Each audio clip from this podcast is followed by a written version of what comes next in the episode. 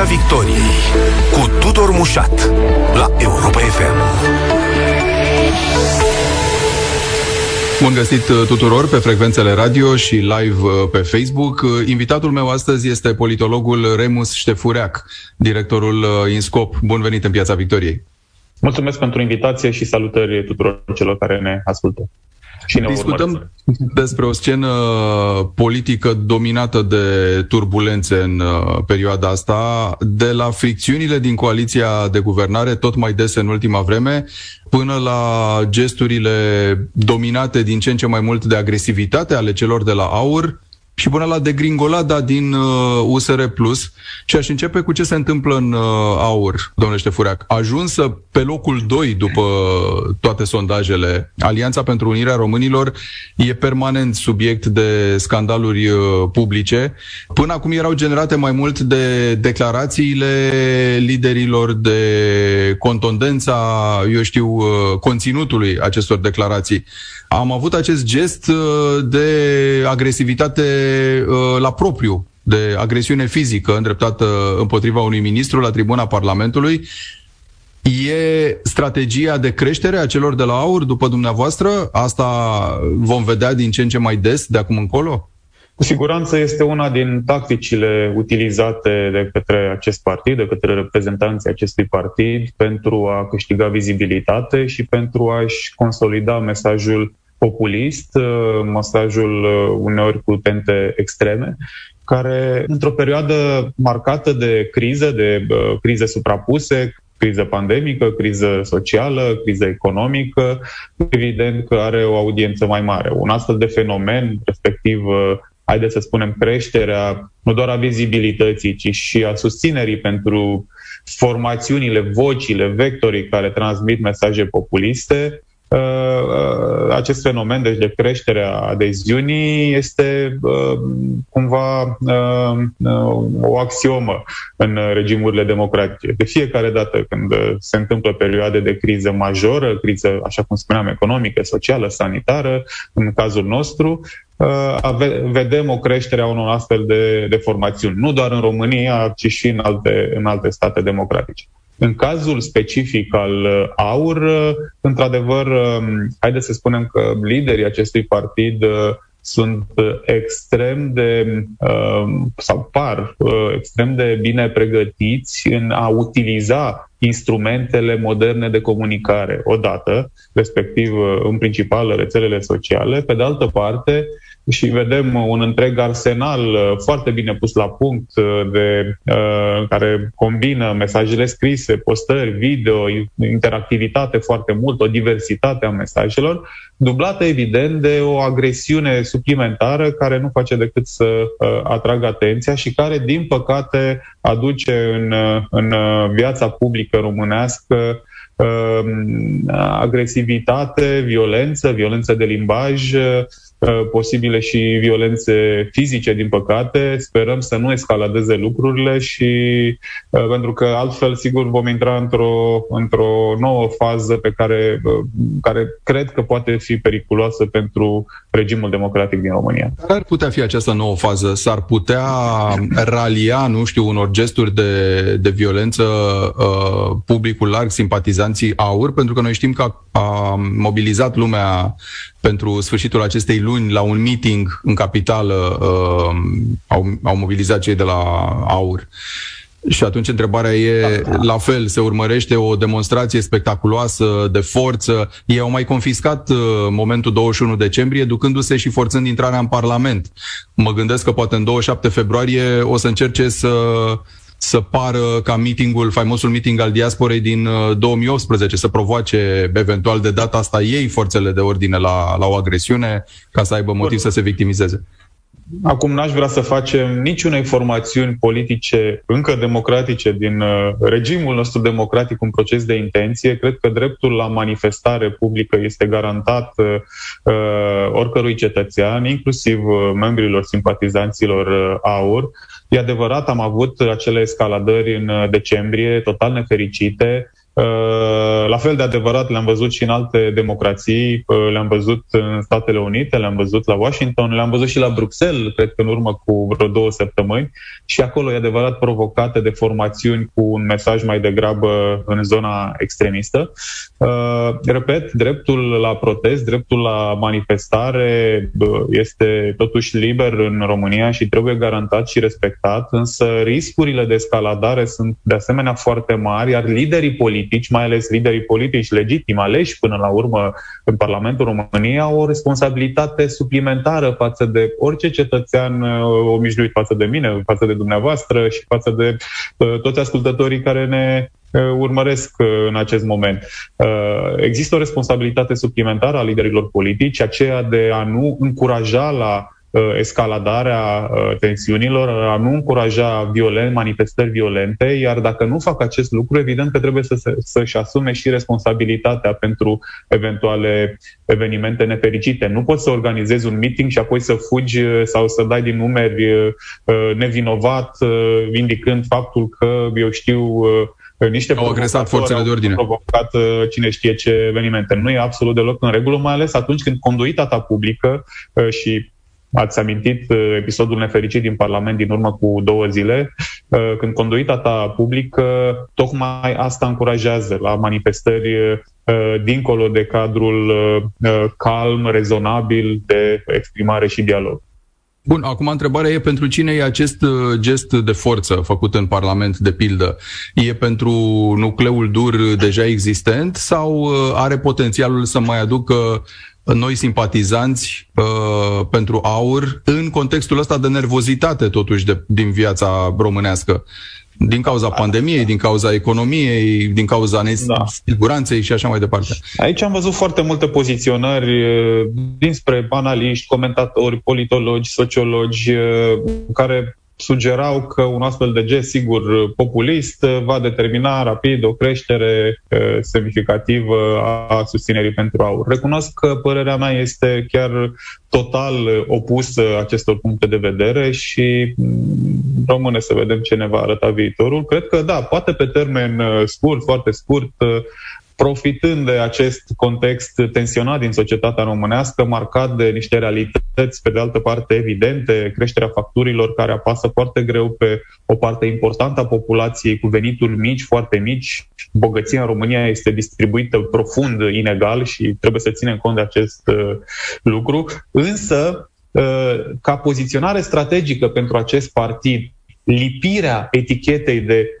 formațiune care promovează violența în spațiul public va lipsi, va, va frâna, uh, cred, uh, perspectiva aur de a crește semnificativ și din punctul meu de vedere, uitându-mă pe absolut toate datele pe care le-am la dispoziție, am măsurat în ultimele 12 luni Uh, în profunzime, cu, pe chestionare cu eșantioane foarte largi, uh, acest subiect al naționalismului, al ascensiunii uh, populismului și ultranaționalismului în România, aur, și am mai spus-o în spațiul public, are, aur, aur are un potențial de creștere care se duce până spre 30%. Însă acest potențial va fi clar limitat dacă acest partid uh, va, va promova în spațiul public agresivitatea extremă, va promova violența. În momentul acela din punctul meu de vedere, dincolo de micile câștiguri de, pe termen scurt, de faptul că se recoresc uh, până la urmă cetățenii, cei, poate cei mai mulți dintre ei frustrați pe bună dreptate în legătură cu costurile sociale ale vieții în, această, în, în cursul acestei uh, ierni uh, foarte complicate, dar dincolo de acest moment, uh, marea majoritate a populației României nu, nu susține, nu sprijină violența în spațiul public și cred că aur va avea de suferit dacă va continua pe această linie. Bun, poate că nu o continuare a violenței fizice, dar uh, o continuare a gesturilor, a violențelor de limbaj, a discursului, cum ziceați, uh, naționalist, uh, populist, am putea să, să vedem o creștere la capitolul ăsta, pentru că stau și mă gândesc că și coaliția asta formată la sfârșitul anului trecut între PSD și PNL a dezamăgit probabil pe foarte multă lume care acum simte nevoia ca cineva, o a treia forță, să vină să dea o lecție trădătorilor. Mai ales că ei nici n-au performat uh, foarte bine în uh, ultima vreme la, la guvernare, tot bat pasul pe loc. Și atunci stau și mă gândesc dacă nu cumva o să vină uh, genul ăsta de încurajare, da domne, luați-i de guler. Luați-i de guler uneori chiar la propriu, uh, pentru că ne-au trădat, pentru că ne mint, pentru că nu fac nimic pentru noi. Creșterea aur se va baza în principal pe o retorică și pe o retorică critică uh, foarte agresivă, pe un mesaj antisistem foarte puternic, mai ales că celălalt partid antisistem uh, a fost deja la guvernare și e greu cumva să revină, îi va fi dificil să revină în aceleași cadre, mă refer la, la USR. Uh, prin urmare, sigur, pe de o parte, creșterea aur este legată și de faptul că în acest moment este practic cam singura Uh, umbrelă serioasă, platformă serioasă care reunește cumva toate curentele naționale preexistente în societatea românească. Nu e ca și cum uh, ne-am trezit astăzi peste noapte că eu știu, uh, atitudini mai agresiv naționaliste, populiste nu au existat în România. Ele există de 30 de ani. Au, fost, au avut reprezentări politice foarte clare. Adesea au ajuns și în turul 2 la alegerile prezidențiale. Ne aducem aminte de PRM, Corneliu Vadim Tudor. PPDD-ul lui Dan Diaconescu. Uh, apoi, aceste curente au fost cumva camuflate în partidele mari. PSD avea o astfel de falangă în timpul uh, uh, președinției domnului Dragnea. Erau lideri un pic mai destul de agresivi în manifestări și comportament. Chiar și PNL avea o linie de acest tip. În acest moment, toate aceste mesaje au fost cumva preluate și au intrat sub umbrela AUR și așa se explică până la un punct creșterea acestui partid. Mai departe, Sigur că aur poate să crească pe fondul unei guvernări, să spunem, uh, uh, ineficiente. Pe de o parte, a fost dezamăgirea legată de prăbușirea coaliției de centru-dreapta la doar 8 luni de la alegeri, ceea ce a fost un șoc veritabil pentru o mare parte a populației României, mai ales în plină pandemie, cu sute de morți pe zi. Ne aducem aminte de episoadele din septembrie-octombrie anul trecut, absolut halucinante pentru orice observator și pentru orice cetățean. Pe de altă parte, avem actuala coaliție, o coaliție de 70% în Parlament, care, uh, sigur că uh, are foarte multe instrumente de a face bine în această țară și uh, sper ca, dincolo de, după depășirea acestor dificultăți legate strict de prețurile la energie, să vedem decizii majore luate de această coaliție pe politici publice de interes, educație, sănătate, reformă constituțională, infrastructură, pentru că, până la urmă, nu mai există o problemă a sprijinului în Parlament dacă aceste două partide mari, PNL și PSD, vor continua așa hârjoana pe care o vedem în spațiul public, se mai ciupesc, se mai înțeapă, cred că ele nu vor face decât să transfere uh, voturi în buzunarul, uh, în buzunarul aur. De fiecare dată când un lider PNL sau un lider PSD aruncă cu fumigene în, peste gardul coaliției până la urmă, sau în interiorul gardului coaliției, n-ar trebui să existe un astfel de gard, de fiecare dată buzunarul electoral al AUR se mai umflă puțin. Mai multe despre hârjoana uh, din coaliție ceva mai târziu în emisiune, dar vreau să vă mai întreb, domnule Ștefuriac, legat de profilul uh, AUR și de două legături uh, care s-au făcut până acum. Una cu diaspora, una cu biserica. Biserica, am văzut printr-un uh, comunicat al purtătorului de cuvânt, uh, spune amestecarea nătângă a religiei cu politica a făcut deja prea multe victime. Se dezice destul de clar uh, Biserica Ortodoxă Română de vreo colaborare sau susținere a celor de la, de la AUR. Uh, există această legătură, există această percepție și o să fie cumva demontată de reacția asta? Instituționale între biserică și aur sunt convins că nu există. Cred că în Biserica Ortodoxă Română uh, există foarte multă înțelepciune și tocmai aceste derapaje pe care le-am văzut în ultima perioadă și asocieri pe care le vedem în spațiul public, derapaje legate, eu știu, de uh, mesaje favorabile emise de către reprezentanți aur sau personaje publice asociate cu aur favorabile, să spunem, unor uh, uh, atitudini antisemite sau uh, unor formațiuni politice extremiste din trecutul istoric al României. Aceste tipuri de asocieri nu pot fi tolerate, evident, de Biserica Ortodoxă Română. Cred că există foarte multă, totuși, înțelepciune în, în rândul bisericii și de aici vine această detașare. Biserica nu poate fi promotoarea mai ales Biserica Ortodoxă Română, care, uh, cel puțin în uh, spațiul creștin-ortodox, este o biserică mai degrabă progresivă, progresistă comparativ, să spunem, cu alte biserici. Mă gândesc la Biserica Ortodoxă Rusă, Sârbă uh, și alte, alte, alte biserici din spațiul ortodox. Prin urmare, chiar o, o promotoare a, a ecumenismului. Deci, din acest punct de vedere, Biserica Ortodoxă nu își poate permite o asemenea asociere, o asociere cu violență politică, politică, cu violență de limbaj, cu derapaje, uh, să spunem, care uh, pun sub semnul întrebării uh, existența Holocaustului și a unor mari tragedii din istoria umanității. Din acest punct de vedere, da, e de salutat intervenția Bisericii Ortodoxe și de aici, sigur că vor exista poate probleme în ceea ce privește adeziunea la, la aur. Spuneați de profilul acestui, acestui partid.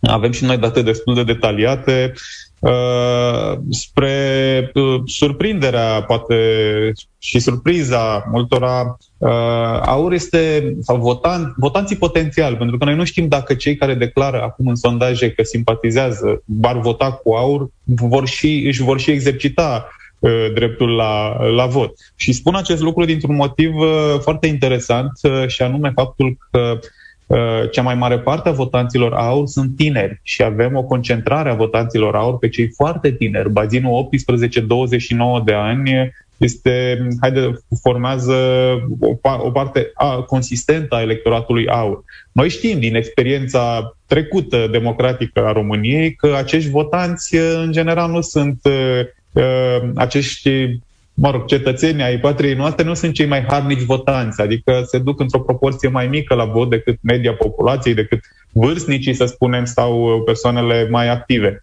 Acesta va fi un test. Ne dorim și e de dorit pentru democrația românească ca tinerii să participe într-o măsură mai mare la vot, dar în acest moment tinerii de 18-29 de ani, să spunem, cu educație primară medie, Uh, și cu venituri mici și foarte mici, deci oameni care cumva sunt loviți uh, și de uh, loviți economic, oameni la care beneficiile uh, economiei de piață din prezent, ale aderării la Uniunea Europeană, a creșterii economice, uh, nu îi ating. Așa cum spuneam, avuția națională se distribuie profund inegal, nu doar în regiuni, dar și pe grupe de vârstă. Sunt tineri care nu lucrează, sunt tineri care uh, poate încă n-au terminat școala sau au, uh, repet, o educație mai degrabă medie. Uh, tot acest public îngroașe rândurile aur. Este, acest public este pe rețele sociale, pe TikTok, pe, pe Tocmai Facebook. de asta, exact asta e nedumerirea mea, dacă acest public care totuși este expus, uh, cum să spun, informației, uh, este uh, un public nou, modern în multe privințe, dacă mai face apel la el, retorica asta populist-naționalistă pe care noi am mai auzit-o, știu eu, în urmă cu 30 de ani de pildă sau cu 25 de ani. Uh, și asta mă duce și la diaspora, la fel, oameni care au deschidere, care au văzut cum se trăiește în Occident, care s-au putut realiza acolo dacă mai, uh, știu eu, mai prinde la ei genul ăsta de retorică de tip prin noi înșine, uh, noi aici cu mm, râul, ramul și așa mai departe.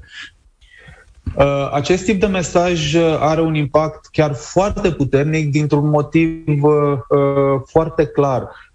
Acest mesaj are în spate un, un substrat economic-social foarte clar. Inclusiv în diaspora, oamenii din diaspora, până la urmă, românească, din, din statele occidentale, nu, marea majoritate a lor nu, sunt, nu, nu fac parte din elitele statelor occidentale. Sunt cumva la o margine a societății. Veniturile lor, sigur, decente, chiar bune pentru standardele uh, României, sunt venituri mici acolo. Uh, de asemenea, atitudinile uneori xenofobe cu care se confruntă românii, generează frustrări. Faptul că sunt nevoiți să lucreze într-o altă țară și nu în țara lor, evident că și aceste lucruri alimentează frustrări. Ele sunt cumva și transmise pe canale sociale foarte directe pe familii, să spunem familiile care au rămas în țară, primesc aceste mesaje de frustrare. De asemenea, există frustrarea părinților legate de faptul că copiii au trebuit să plece, frustrarea tinerilor. Avem o întreagă generație totuși de, de foști adolescenți care sunt, devin tineri activi ai României, ai, căr- ai căror părinți au fost nevoiți să lucreze în străinătate, prin urmare au pierdut afecțiunea, să spunem, părintească și de ce au plecat. Și când vine o formațiune care îmbracă toate aceste frustrări într-un mesaj uh, foarte radical de uh, care uh, cumva este atacat atât uh, haideți să spunem, sistemic, modul în care au fost gestionate Uh, treburile publice în România, modul în care a fost guvernată țara, modul în care au fost valorificate resursele, modul în care a fost valorificată până și aderarea la Uniunea Europeană. Pentru că, sigur, n-am atras suficiente fonduri, suntem de 15 ani membri în Uniunea Europeană și cu enorm de multe avantaje, dar aceste avantaje, în viziunea uh, multor cetățeni, puteau fi și mai mari noi dacă noi eram, dacă eram mai eficienți, dacă întreaga noastră clasă politică reușea să valorifice mai bine oportunitatea aceasta istorică uriașă de a fi membri ai Uniunii Europene. Ce se întâmplă în USR Plus? Iată demisia lui oh. Dacian uh, Cioloș. De la ce s-au luat? Probabil că o să se întrebe uh, foarte multă lume. Da, și aici e un subiect absolut, absolut straniu. Mă gândesc că în felul următor. Deci USR Plus au avut un congres de unificare și de alegere a unui nou președinte. Chiar au făcut o figură interesantă după, repet, după dezastrul spargerii coaliției de centru-dreapta, în contextul în care PNL a avut un congres extrem de complicat, care le-a adus foarte multe de servicii de imagine, de susținere electorală, USR a părut că gestionează Uh, foarte elegant acea competiție. Mai mult decât atât, a fost o competiție în care președintele a fost ales de membrii de partid, adică el a câștigat cu jumătate plus unu, mă rog, din voturile exprimate, cu peste jumătate plus unu din voturile de exprimate, mandatul de președinte. Adică era cumva cel mai democratic ales președinte de partid din România, domnul Cioloș. Iată că după câteva luni să ajungem la situația în care un for uh, reprezentativ ales al partidului îl dă jos pe președinte, forțează cumva, pentru că a fost o demisie până la urmă, dar forțează o demisie. Uh, acest lucru evident că provoacă dezamăgiri suplimentare electoratului USR care a mai rămas și de asemenea, cel puțin pe, te- pe termen scurt, uh, poate mediu, limitează orice capacitate și credibilitate în atragerea de de, de noi votanți. Te explicăm foarte, luat? foarte pe scurt uh, ce s-a întâmplat uh, acolo. Dacian Cioloș, practic, prin acel program de reformă care nu i-a fost acceptat și care a dus la demisia sa, uh, propunea, de fapt, niște structuri sau regândirea unor structuri din partid care erau dominate, de fapt, de oamenii lui Dan Barnea, Barna. Adică era un fel de, părea să fie un fel de falie între USR și Plus și un fel de coabitare, de fapt, între o singură persoană, președintele, cu rol mai mult decorativ, zicea Dacian Cioloș, și restul echipei, care avea toată decizia, dar cu care Dacian Cioloș probabil nu, nu rezona. El a cerut o schimbare a proporțiilor, un alt mecanism uh, de validare a persoanelor care să ajungă în eventuale funcții publice în cazul accesului la putere din nou și așa mai departe. Toată lumea a respins uh, brutal proiectul, de aici uh, demisia lui Dacian Cioloș. A fost o, o, da. o rană închisă asta, o falie uh, între USR a și Plus sau între USR și ministrul, echipă din jurul lui Cioloș? Să ne amintim că succesul domnului Cioloș la alegerile interne din USR a fost o surpriză și cred că ar fi uh, așa, eronat să spunem că ne-am fi așteptat ca domnul Cioloș să, să câștige, având în vedere... Erau supărați pe Barna. Erau poate supărați pe Barna, nu? Nu mai vreau pe Barna. Asta, posibil și asta, dar oricum, uh, având în vedere și raportul din uh, interiorul biroului lor uh, executiv permanent, mai știu exact cum se, cum se cheamă, mai mulți reprezentanți ai, mă rog, postului USR decât reprezentanți plus, dar cu un domn Cioloș care a venit pe turnantă și a furat cumva victoria în ultimul moment. Evident că, în realitate, ce ne arată acest episod uh, nefericit pentru USR este că fuziunea nu a fost una organică, de fapt n-a avut loc.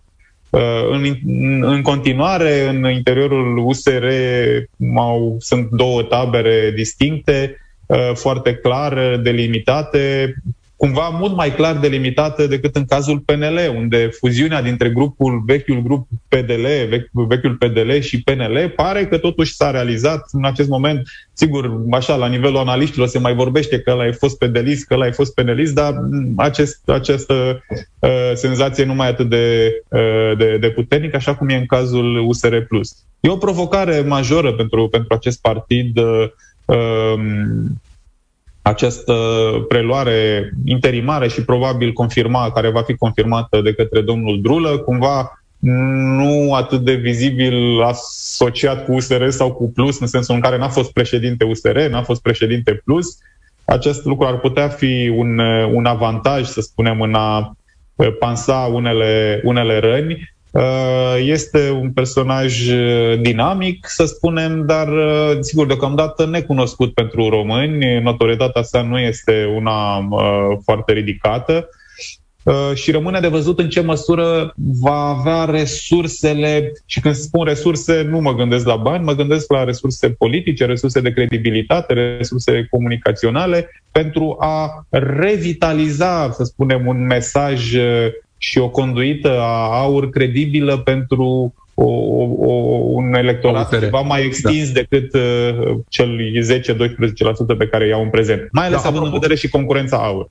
Apropo de acest dinamism, stau și mă întreb dacă nu cumva pentru mare parte din susținătorii USR, dinamismul ăsta, chiar dacă duce la episoade de felul ăsta, e garanția că e ce trebuie. Adică toate fricțiunile, toate uh, polarizările în jurul unei tabere sau alte au fost mereu explicate de, de liderii și susținătorii uh, USR Plus ca fiind uh, dovada că noi suntem altfel că noi, la noi e democrație maximă, că nu funcționăm după vechile logici de partid ale PNL sau PSD. E, acum, cât poți să o duci în, în felul ăsta, totuși?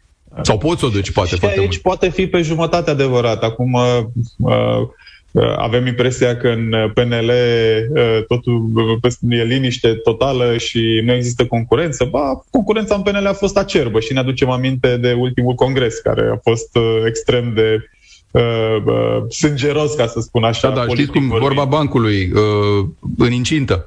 Adică la USR Plus era dincolo de incintă, PNL era reverberația... Fost, la PNL, dacă vă duceți aminte, a fost uh, în tribună direct, adică n-a mai fost, uh, a fost chiar în văzul lumii fără perdea.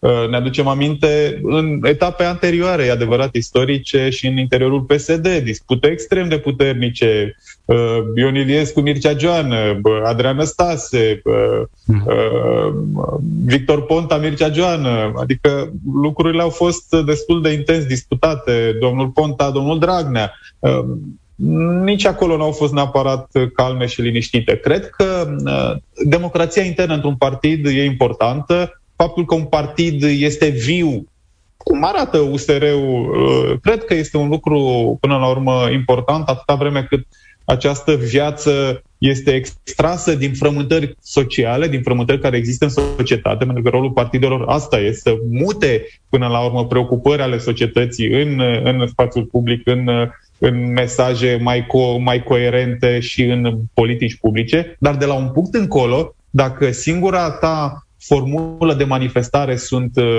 uh, tensiunile, concurența, democrația internă și nu reușești să ai și o disciplină, și o coerență, și o stabilitate, și o seriozitate, oamenii vor per, nu, vor mai, vor per, nu te vor percepe ca un uh, vector, ca un actor uh, în care își pot pune încrederea și de la care să se aștepte la uh, transpunerea temerilor, așteptărilor, dorințelor lor în politici publice. Pentru că tu trebuie să devii un actor serios, să fii luat în serios de parteneri. Nu vei putea guverna. România este o țară, și asta o înțelege toată lumea, este o țară multipartid, este o țară în care fragmentarea politică este destul de mare. Este aproape imposibil ca un singur partid să câștige alegerile și să aibă majoritate absolută. Prin urmare, în general, se formează coaliții. Uitați și acum, avem o coaliție de 70% intrăm în istoria noastră, vom avea coaliții. Prin urmare, tu trebuie să fii perceput și ca un partid stabil și serios, care să fie luat în serios de parteneri și în același timp să ai capacitatea de a transpune așteptările alegătorilor tăi în politici publice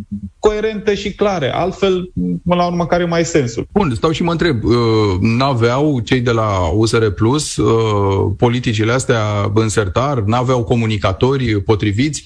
Pare acum că episodul ăsta arată o proastă gestionare a plecării de la guvernare. Ați fost cât ați fost, în momentul în care ați plecat, ați început să vă sfârșiați între voi, ați uh, sucombat uh, sub uh, presiunea uh, crizelor de nervi și uite se alege praful. Adică ce nădejde să putem avea că veți putea susține ca o opoziție care mai e și mâncată, iată, de, de aur, că veți putea susține o opoziție uh, constantă, coerentă, cât o fi nevoie. Așa este și tocmai de aceea spuneam că pe termen scurt uh, sunt fer convins că USR, din păcate, va avea de suferit, va pierde uh, câteva puncte de pe urma acestui, acestui um, scandal, acestei, acestor tensiuni. Rămâne de văzut însă pe termen mediu, în perspectiva alegerilor din 2024, în ce măsură USR se va așeza, va reuși să devină coerent, disciplinat, consistent și să, repet, să fie perceput de uh, proprii alegători, de alți alegători, de celelalte formațiuni, drept o formațiune serioasă care, repet, poate să participe cu adevărat nu doar la uh, atragerea, să spunem, unui uh, electorat antisistem, nu doar prin manifestări, uh, să spunem, neconvenționale, ci și prin uh, uh, abilitatea de a articula un mesaj credibil pentru societate, pentru parteneri politici, astfel încât USR să poată să revină la guvernare. Dacă doar vor, fi de, vor rămâne în zona unui partid uh, să spunem, uh, uh, antisistem, uh, excentric, prin manifestările sale, nu cred că va reuși să convingă categorii largi de electorat. Să spunem. Apropo de guvernare, Remus Ștefureac, ne uităm și la ce se întâmplă în coaliția de guvernare. Înțepăturile sunt uh, tot mai dese în legătură cu multe subiecte, cu creșterea pensiilor, cu renegocierea PNRR, uh, cu felul în care s-a uh, rezolvat sau nu criza facturilor la energie, măsurile anti-COVID-19 și așa mai departe. Au venit multe acuzații de o parte și de alta. Uh, pare că s-au uh, acutizat și aici lucrurile odată ce liderul PNL, Florin Câțu, a uh, acuzat PSD-ul că plătește la propriu campanii în social media împotriva lui și a liberalilor și că ce fel de parteneriat poate fi ăsta. Să se hotărască dacă vor să fie cu noi în echipă sau dacă vor să stea în opoziție, zice uh, Florin Câțu. E din nou doar despre Florin Câțu aici și nemulțumirile unui lider uh, mai degrabă tras uh, pe margine sau pot fi nemulțumirile PNL în raport cu PSD în coaliție? Cred că uh, acomodarea uh, între cele două partide este un pic mai dificilă. E adevărat, la nivelul echipei guvernamentale nu am văzut, uh, chiar nu, nu am văzut în, uh, în aceste două luni, să spunem, de când s-a format uh, noul guvern, nu am văzut fricțiune. Adică între miniștri pare că există o colaborare foarte bună. Uh, primul ministru în relație cu miniștrii PSD are, să spunem, se poziționează uh, uh, consonant, nu, nu vedem tensiuni, nu vedem conflicte. La nivel uh, politic, însă, într-adevăr, mai apar uh, aceste înțepături. Ele, sigur, pot veni și pe o linie de poziționare personală a domnului Câțu, însă, cel puțin din ce am mai, trans- ce am mai văzut, uh, așa, transpirând din diverse ședințe și întâlniri, pare că există anumite nemulțumiri la nivelul PNL, care, sigur, trebuie să se acomodeze cu rolul de partid uh, de aflat pe locul 2 în ponderea guvernamentală, chiar dacă deține poziția de prim-ministru, pentru că PSD este un partid mai mare, a obținut mai multe voturi, are mai multe mandate, prin urmare se manifestă, se manifestă în acest fel. Eu sper că uh, reprezentanții uh, celor două partide uh, să înțeleagă că într-o coaliție de fiecare dată în spațiul public vor avea mai multă vizibilitate și enorm de multă vizibilitate mesajele, uh, să spunem, uh, conflictuale. Uh, oricâte lucruri bune ai face, oricâte politici publice utile societății ai promova, uh, atunci când apare un singur mesaj contradictoriu, acesta va beneficia de mai multă vizibilitate, va fi preluat de către presă rostogolit și va acoperi faptele bune pe care le poți face. Consecința politică ulterioară va fi că ambele partide riscă să piardă puncte, și deocamdată după formarea acestei coaliții nu au crescut, din potrivă fie au stagnat, fie au scăzut, mhm. iar transferul de voturi nu se va duce, nu se poate duce decât în două zone, deocamdată înspre, înspre aur și poate înspre USR, dar nu, pe, nu în viitorul la. Dar care fapte bune, Remus Șefureac? Pentru că astea două luni aproape de guvernare ne-au arătat că, în afară de a rezolva pompieristic uh, criza facturilor la energie, cu multe lacune și cu multe scăpări pe care le vedem desfășurându-se sub ochii noștri zilele astea, uh, cele două părți mai degrabă s-au acuzat de neîmplinirile legate de ce se întâmplă. Unii au acuzat pe ceilalți de povestea cu facturile, ceilalți au acuzat pe primii de povestea cu pandemia, nu se înțeleg cu pensiile, vor renegocierea PNRR, adică pare că e un permanent uh, joc de cine e mai în opoziție la această guvernare de fapt. Bun, acum uh, cel puțin uh, încerc să fiu un pic uh, tolerant în sensul în care pot să acord o perioadă de grație de trei luni unei coaliții formate din două partide care nu se așteptau să guverneze împreună în PNL și PSD. Bun, dar au avut o ocazie, iertați-mă, au avut ocazia unor teste pe care să le fi trecut. Adică, sigur... E adevărat, când, e adevărat. Cum se spune? Când primești lămârii, poți să faci limonadă. N-a fost fericită situația, la puteai să faci ceva din ea, să, să întorci lucrurile. Acesta e și motivul pentru care spuneam că cele două partide nu par să se fie acomodate încă politic cel puțin, uh, dar uh, haideți să spunem că dincolo de presiunile uh, crizei facturilor la, la energie, în fața acestei coaliții de 70% în Parlament se află o serie de decizii care pot avea un impact major asupra vieții românilor și pot schimba Uh, din punct de vedere strategic profilul țării și, evident, capacitatea țării de a genera, să spunem, mai multă bunăstare. Pare că s-au apucat de treabă? De fapt, atât vă mai întreb, că asta era ideea. Pare că și-au suflecat mânecile? Văd că există discuții legate de, uh, să spunem, retrasarea unor elemente din Planul Național de Reziliență. Nu știu în ce măsură vor putea face acest lucru. Eu sper, doar pot să sper că, dincolo de scandalul facturilor, nu prea se mai vede nimic. E greu să se mai vadă ceva în spațiul public. Sper că în momentul în care vom intra în primăvară să vedem niște rezultate concrete.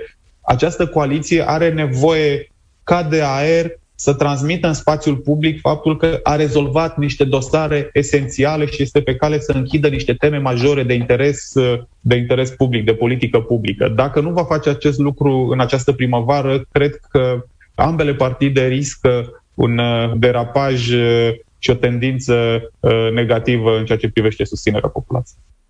Politologul Remus Ștefureac, astăzi în Piața Victoriei la Europa FM. Mulțumesc foarte mult! Mulțumesc și eu pentru invitație. Pe curând! Piața Victoriei cu Tudor Mușat la Europa FM.